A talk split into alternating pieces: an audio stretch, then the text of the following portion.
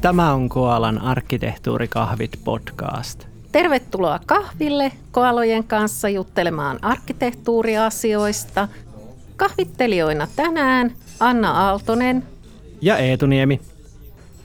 Meidän kakkospodcastin aihe on kokonaisarkkitehtuurin käynnistys, eli päätettiin, että voidaan suoraan siirtyä täysin tällaiseen hardcore-juttuun, koska kaikki muu melkein on semmoista helppoa ja hauskaa, paitsi sitten se, että kun organisaatiomuutoksissa, siinä turbulenssissa ja muussa, niin yrittää pitää kokonaisarkkitehtuuritoimintoa pystyssä.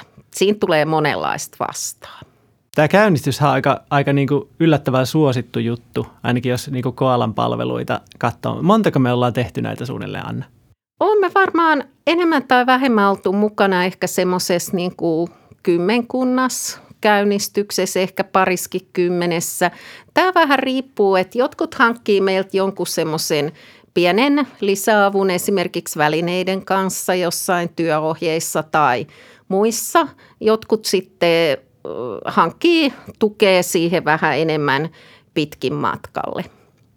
Minkälainen problematiikka tuohon käynnistykseen yleensä liittyy? Mitkä kaikki asiat voi mennä pieleen, jos sitä ei suoraan arvaa? Tulisiko sulle etu jotain mieleen? Noitahan sinänsä, sinänsä riittää. Yksi on, yksi on varmaan vaan se, että ei tiedetä, että mistä lähdetään liikkeelle. Riippuu vähän niin kuin henkilöiden osaamisesta ja kokemuksesta, että onko tehnyt niin kuin noita arkkitehtuurihommia kuinka paljon aikaisemmin. Toihan niin kuin tämmöinen arkkitehtuuripraktiikan pystyttäminen on ihan eri juttu kuin se, että, että tekisit riviarkkitehtina niitä hommia.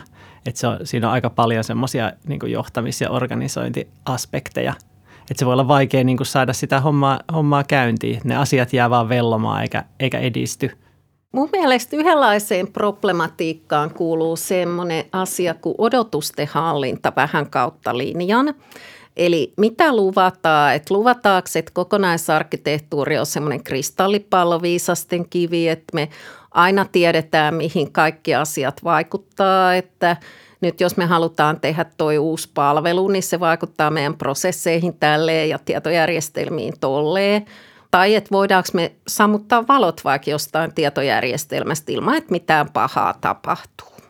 Niin luvataanko me kaikkea tällaista ja kuinka nopeasti tapahtuvaksi me luvataan. Niin sehän on se klisee, että niin kuin voidaan valita mikä tahansa serveri ja sitten joku, joku työkalu näyttää meille, että mihin liiketoimintaan se suoraan vaikuttaa. Ei toi nyt ehkä ihan, ihan sitä todellisuutta ole, ole välttämättä, että ei se niin tarkalle tasolle mene se arkkitehtuuri. Mm. Että pitäisi olla realistiset tavoitteet. Ahdistavin se on siinä alkuvaiheessa, kun alussa sitä aikaa menee helposti sellaiseen niin sanottuun metatekemiseen – mietitään kaikki työtapoja, välineitä, ehkä jotain hallintamallia, rooleja, kaiken näköistä. Ja sinä aikana, kun yhdessä pähkitään sitä, niin ei ole ehditty saada vielä mitään aikaiseksi. Niin sitten jos jollekin päätöksentekijälle tuli luvattu, että nyt kun me saadaan näin paljon rahaa, niin sitten me tehdään tämä kokonaisarkkitehtuuri, niin kyllä se nyt varmaan joskus puolen vuoden kuluttua tulee kysyä, että no missä se on? Niinpä, saatiin, että no kyllähän nyt jotain kuvauksia saadaan aikaan, mutta saatiin, että se, että joku niitä käyttäisi ja että siitä käytöstä olisi vielä jotain iloa jollekin, niin yllättävän haastavaa se on kyllä. Mm. Ja oikeastaan sitten just nimenomaan siinä työmäärähallinnassa se, että tehdäänkö sitten jotenkin isommin vai pienemmin. Montako arkkitehtiä me tarvitaan? Onko ne päätoimisia? Tarkoittaako arkkitehtuurin pystyttäminen sitä, että me laitetaan – vaikka kymmenkunta arkkitehtuuripaikkaa auki ja sitten kun me saadaan niihin tosi hienot hakijat ja valitaan niistä parhaat, niin onko tämä sitten joku oikotie onneen, että näin se meidän arkkitehtuuri sitten rupeaa siitä ajaoloa ilmestyy. Ehkä heitetään vielä toinen iso määrä rahaa sitten jonkun maailman parhaan mallinnusvälineen lisensseihin, niin siinähän se sitten on. Niin, näin voi käydä. Mä kyllä oikeasti lähtisin liikkeelle tavoitteista, niin kuin vähän kaikessa – että mikä, mikä se pointti on sillä kokonaisarkkitehtuurilla just meidän organisaatiossa. Että kannattaa sitäkin vähän lähteä rajaamaan ja fokusoimaan, että niin kuin, mit, mitä me niin kuin tehdään sillä, mitkä ne odotukset on. Jos, jos siitä saisi sais jonkinlaisen dokumentin tehtyä, niin sitten voisi vois vähän paremmin miettiä sitä, että no paljon me tarvitaan niitä arkkitehtejä, tarvitaanko me edes mitään hienoa välinettä. Hmm. Miten se ikuinen keskustelu, kun aina jos mä jossain kommentoin, että joo, ei se kauheasti haittaa, että vaikka se olisi vähän itselähtöisempää, että kun aika useinhan se ajatus ehkä syntyy tietohallinnossa ja siellä koetaan, että olisi se kiva nyt dokumentoida ainakin jonkunlaiset perusasiat – niin sitten heti ryntää joku kommentoimaan sitä, että ei, ei, ei, kun se on strateginen asia ja se on johdon asia ja se on liiketoiminta-asia ja tavallaanhan näin onkin, mutta voitaisiko me jäädä sitten odottelemaan, että meidän ylijohto tulee kertoa meille, että mitä kokonaisarkkitehtuuri tarvii tehdä?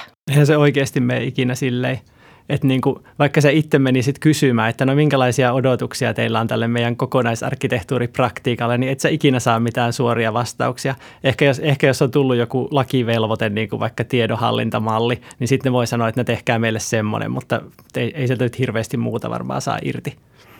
Tuosta lakivelvoitteesta tulikin mieleen, että yllättävän moni isokin organisaatio – joissa on ihan arkkitehtuuripraktiikka tai tälleen, niin sitten kun tuli se EUn tietosuoja-asetus, eli GDPR, joka vaatii, että pitää tietää, että missä niitä henkilötietoja käsitellään, niin yllättävän moni organisaatio käytännössä teki sen Excelillä. Sama voi tietysti tehdä myös arkkitehtuurilla, että aina kun tulee joku uusi tarve, että no – me tarvitaan meidän tietojärjestelmille omistajat, niin sitten varmaan kerätään Exceliin ne kaikki tietojärjestelmät vaikka kyselemällä IT-osastolla eri tyypeiltä tai lähettämällä niille sähköpostia. Ja sitten meillä on se Excel ja sitten se happanee käsiin niin parissa vuodessa ja sitten tulee varmaan joku uusi tarve. Hmm. Suuri haastehan tuossa käynnistämisessä on nimenomaan hallita tavallaan se resurssien ja sisältöjen määrä, kun ainahan me voitaisiin ottaa vaikka laumareippaita konsultteja, jotka sitten pykää meille – tietynlaiset arkkitehtuurisisällöt, ehkä hyvin detaljitkin ja hienostuneet, mutta kuka meillä sitten ylläpitäisi niitä? Jos meillä on yksi tai kaksi ihmistä, joilla on kädet täynnä muitakin töitä, niin eihän siitäkään tule mitään. Niin, kannattaako arkkitehtiä olla aina täyspäiväisiä arkkitehtejä vai voiko ne olla jossain, jossain liiketoimintajutuissa tai projekteissa kanssa mukana? Aika usein arkkitehti Teillä on todella suuria haasteita olla edes puolaikaisia, kun katsoo millaisia työnkuvia noilla asiakasorganisaatioarkkitehdeillä on. Ne on erilaisissa johtoryhmissä, projekteissa, kaikkea muuta. Ja tavallaanhan se on ok, koska mä, en, mä näen arkkitehtuurin itse työkaluna, työvälineenä siihen, millä sä teet sitä, mitä sä tekisit muutenkin. Vähän vastaavalla tavalla, että voihan se kirvesmies niin kuin vaikka veistää ne hirret käsi ja sitten asetella. Tai sitten sillä voi olla vähän semmoisia valmiimpia elementtejä, naulapyssy ja kaikki, kaikki tota noin, Devaltin parhaat työkalut ja niin poispäin. Niin joo, tässä vähän tuotesijoittelua välissä. Niin tota, sponsored by. Joo, sponsored by. Joo, meille voi kotiin, mulla on oma kotitalo, niin lähettää ja vapaasti sitten, sitten tällaisia tuotelahjoituksia rakennuspuolelta – Mulle mielellään olutta. Joo, niin loppujen lopuksihan siis mun mielestä tämä on vaan tapa tehdä tätä työtä tehokkaan. Niin kyllähän organisaatiosta voisi kirjoittaa kirjankin, jossa kerrotaan ne yksiköt ja prosessit ja tietojärjestelmät silleen proosana, mutta niin kuin, miten sä löydät sieltä mitään ja kai siihen niin kuin menee aika monta vuotta, että semmoisen saa aikaa. Että se arkkitehtuuri on vaan paljon tehokkaampi tapa tehdä niitä juttuja. Entisaikaan sitä muuten kirjoitettiin vähän niin kuin näiksi kirjoiksi – kutsuttiin Word-dokumenteiksi ja silleen. Sä oot tietysti Eetu vähän, vähän virkaijalta nuorempi, että sä et ole tässä kaikessa niin kuin dokumentaation syövereissä ehtinyt vielä rypemään. Ja jo silloin oli kesto-ongelma se, että miksi meidän tietty dokumentaatio ei ole ajan tasalla. Ja loppuviimeihän tulos on siis silleen se, että jos meillä on jotain dokumentaatioa, jota on vaikka satoja sivuja – niin ei niistä saa mitään yleiskuvaa. Se on aika käsittämätön ajatus, että tekisikö meidän johtoryhmän jäsen sille, että se lukee tuhatsivuisen kirjan, se muistaa siitä kaiken ja se päässään muodostaa sellaisen mielikuvan, että mikä tämä organisaatio on. Minusta se on aika kammottava ajatus. Niin ja sitten varmaan niin kuin kirjoista yleensäkin, niin kaikki vähän näkee sen sisällön päässään sitten eri, eri lailla visualisoi, että jos sulla on tietyllä notaatiolla tehty kuva, niin se pitäisi ainakin ymmärtää aika lähelle samalla lailla, että siinä on sekin, sekin aspekti vielä. Mm. puhuttiinko me tässä nyt kuinka paljon käynnistämisestä vai jäätiinkö me jaarittelee sisällöistä.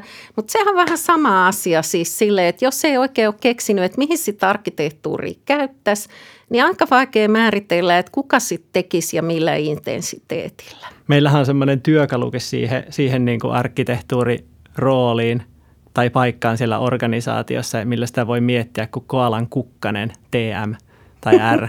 Mutta siis se on semmoinen, semmoinen kuva, jossa on palloja yleensä keltaisia ja, ja siinä niin kuin, sillä on tarkoitus kertoa, että miten kokonaisarkkitehtuuri liittyy muihin toimintoihin siellä organisaatiossa, vaikka strategiaan, prosessikehittämiseen, IT-kehittämiseen, palveluhallintaan, projektityöhön, niin edelleen.